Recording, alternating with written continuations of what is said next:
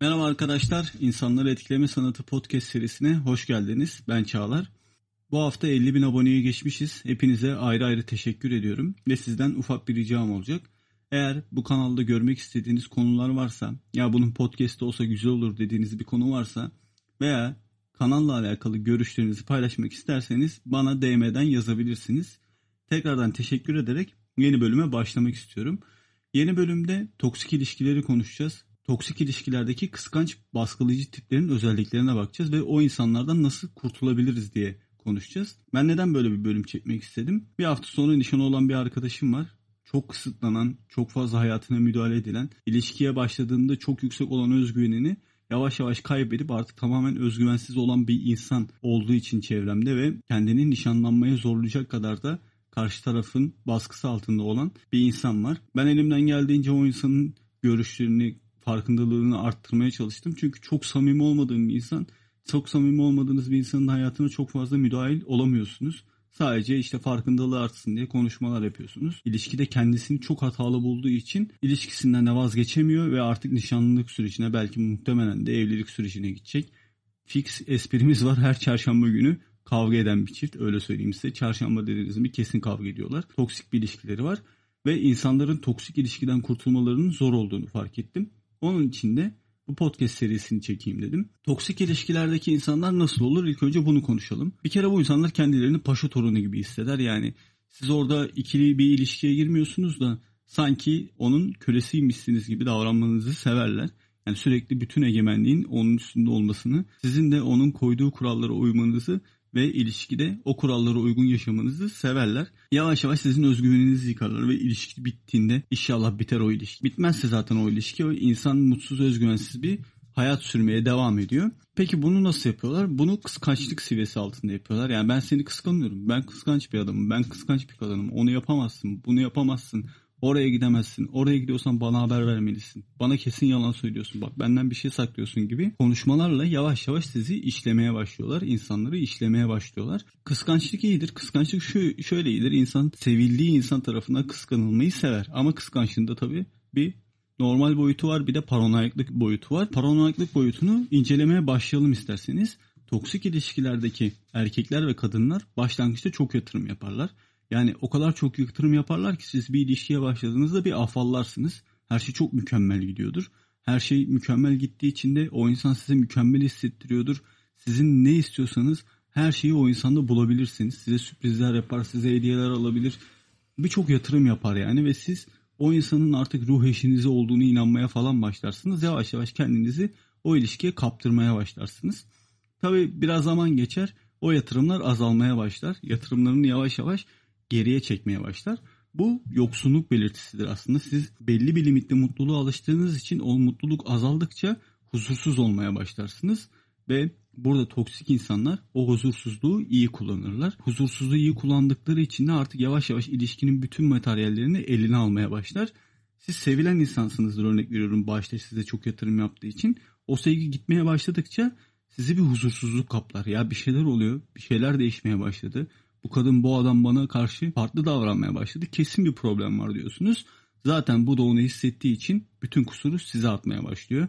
Yavaş yavaş kavgalar başlıyor. Siz işte yeterince dürüst olmadığınızdan, sizin hep hata yaptığınızdan, sizin iki yüzlü davrandığınızdan falan bahsetmeye başlıyor dolaylı yollarla.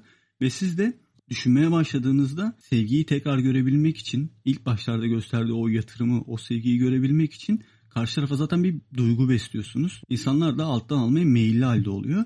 Bu sefer şey oluyor. Ya evet evet doğru söylüyor ben burada bir hata yapmışım herhalde ya bu tartışmanın sorumlusu benim diye. Bir kere zaten kabul ettiğinizde o bunu fark ediyor ve bütün hataları size atmaya başlıyor. Siz hataları kabul ettikçe de o ilişkideki sıkıntıyı, o ilişkinin kötü gitmesini sağlayan insan siz oluyorsunuz. Yani sıkıntıyı çıkartan, sorunu yaratan, o kavgaların olma sebebinin bütün çoğunluğu hep siz oluyorsunuz ve siz olarak da karşı taraf size gösteriyor. Yani bütün sıkıntı sizdeymiş gibi gözüküyor. Bir müddet sonra kusurlarınızı kabul ediyorsunuz ama kusurlarınızı kabul edip doğruları söylemeniz de yetmemeye başlıyor. O arkadaşım hikayesinde söylediğim gibi her çarşamba kavga ediyorlar demişti. Bir müddet sonra insanların da böyle her çarşamba her perşembe rutin kavgaları oluyor. Çünkü o toksik ilişkide bir şeyler düzgün giderse siz sakin kafayla düşünebilirseniz o toksik ilişkiye maruz kalan insan sakin kafayla düşünürse aslında neyin ne olduğunu rahatlıkla anlayabilecek konumda ve toksik olan adam, toksik olan kadın bunu bildiği için her hafta sürekli yeni bir sıkıntı meydana getiriyor. Siz de düşünmeye fırsat bulamıyorsunuz. Bir karmaşanın içinde buluyorsunuz kendinizi. Daha sonra her hafta sıkıntılarla uğraşan, işte o sıkıntıyı çözmeye çalışan, hataları kabul eden insan olup ortaya çıkıyor insanlar. Daha sonra da bir olayda bütün kanıtları sunuyorsunuz ama ama hiçbir şekilde ona yeterli gelmiyor. İşte bütün olabildiğince her şekilde her şeyi doğru söylüyorsunuz ama karşı taraf paranoya, manyaklaşıyor artık yani ve bu kanıtınıza hiçbir şekilde inanmıyor. Bir sorayım bütün hata bende olamaz onda da illaki bir problem vardır falan diye düşünüyorsunuz. Geçmişte birinin onu incittiğini söylüyor. Hem de öyle böyle incitme değil yani fena halde onu incittiğini işte bu güvensizliğimin, bu sıkmamın, bu senin üstünde egemenlik kurmamın, sana sürekli kızmamın veya sürekli bir şeylerde tartışmamız ben geçmişte incindim ve insanların beni incitmesinden korkuyorum şeyinin arkasına sığınıyor. O duvarın arkasına sığınıyor ve siz de buna acımaya başlıyorsunuz. Evet bir insanın geçmişinde bir incindiği bir olay olabilir. Belki bu olay onun toksik bir insan olmasına, hastalıklı bir insan olmasına da sebebiyet vermiş olabilir. Ama siz onun hasta olduğunu kabul edip evet sevebilirsiniz. Ama sizin hasta olmanıza gerek yok. Siz niye hasta oluyorsunuz yani? O zaten hasta olmuş. Siz de onun geçmişte onu biri incitti diye niye kendinizi hasta edesiniz? Geçmişte kendisini birinin incittiği duvarının arkasında sığınarak yaptıklarını buna bağlıyor. Ya yani ben çok incindiğim için sana bunları yapıyorum. E tamam diyorsunuz. Madem öyle hani ben de biraz toleransla karşılayayım. Bu geçmişte böyle bir şey yaşamış olabilir. Ben de bir şekilde çeki düzen vereyim. Ona yardımcı olmaya çalışayım. Çok incindiği için ona hep doğruları söyleyeyim. Daha çok kanıt sunayım. Daha çok parçalayayım kendimi. Bir şekilde ona inandırayım ki ilişkimiz güzel gitsin diyorsunuz. Ama değişen gene hiçbir şey olmuyor. Bu sefer cezalar gelmeye başlıyor. Cezalardan kastım şu. Bir tartışma oluyor. Siz hatanızı kabul ediyorsunuz. Gene hata sizde. Tamam diyorsunuz ya ben hatalıyım. Ama düzeltelim hani özür dilerim. Bak sana bütün gerçekleri sunuyorum falan. Bu sefer size ceza vermeye başlıyor. Cezalar neler? Arıyorsunuz açmıyor. Mesaj atıyorsunuz görüldü atıyor.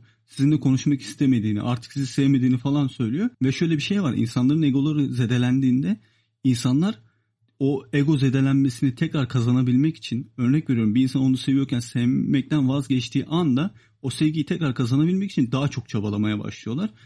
Ve böyle toksik bir ilişkide de insanlar o cezalara katlanmak zorunda kalıyorlar. Katlanıyorlar çünkü o sevgiyi tekrar kazanması lazım. O ilk başta gördüğü yatırımı elde etmesi lazım. Egosu zedelendi çünkü. Egosu zedelendiği için de sürekli bir uğraş içine giriyor. Daha sonra da böyle ufak ufak beni seviyorsanlar başlıyor. Beni seviyorsan manipülasyon diyorum ben buna. Beni sevmiyorsun. Beni seviyorsan şunu yapmazsın. Beni sevdiğin için bunu yapman gerekiyor tarzında cümleler duymaya başlıyorsunuz. Örnek veriyorum öğlen yemeğe gittiniz arkadaşlarınızla yemek yiyorsunuz ve size nerede olduğunuzu sordu. Siz de açıkladınız gerekirse fotoğraf attınız.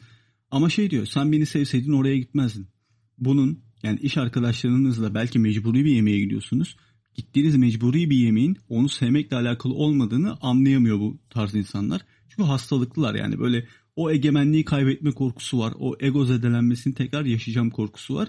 Siz ne yaparsanız yapın sonuç hep beni sevmediğin için böyle yapıyorsun. Beni sevmiyorsun. Beni sevseydin böyle olmaz tarzında duygusal şantajlara geliyor. Aslında sürekli egemenliğinizi kontrol etmeye çalışıyor. Sizi inciterek, sizi kırarak özgüveninizi düşürmeye başlıyor. Daha sonra en önemli adım geliyor. Bunu ben baştan çıkartma sanatı adlı bir kitapta okumuştum. Kurbanınızı yalnızlaştırın diye. Bu en tehlikeli manipülasyon çeşididir. Kurbanı yalnızlaştırmak yani kurban dediğim şey manipülasyona uğrayacak insanın yalnızlaştırılması en tehlikeli manipülasyon şeklidir.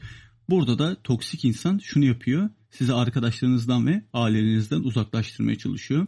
Kendini öyle bir mertebeye getiriyor ki vatandaş.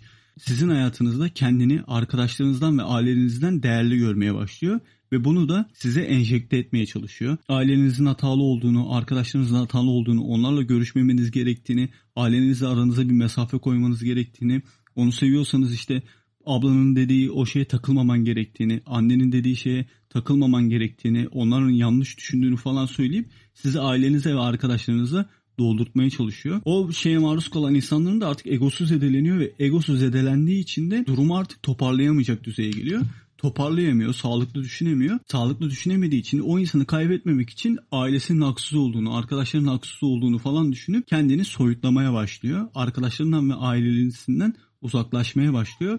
Artık burada o toksik insan için kurban yalnız başına kalmış oluyor ve istediği noktaya ulaşıyor. Şöyle ulaşıyor. O insanın hayatında tek gidebileceği nokta o toksik insan oluyor.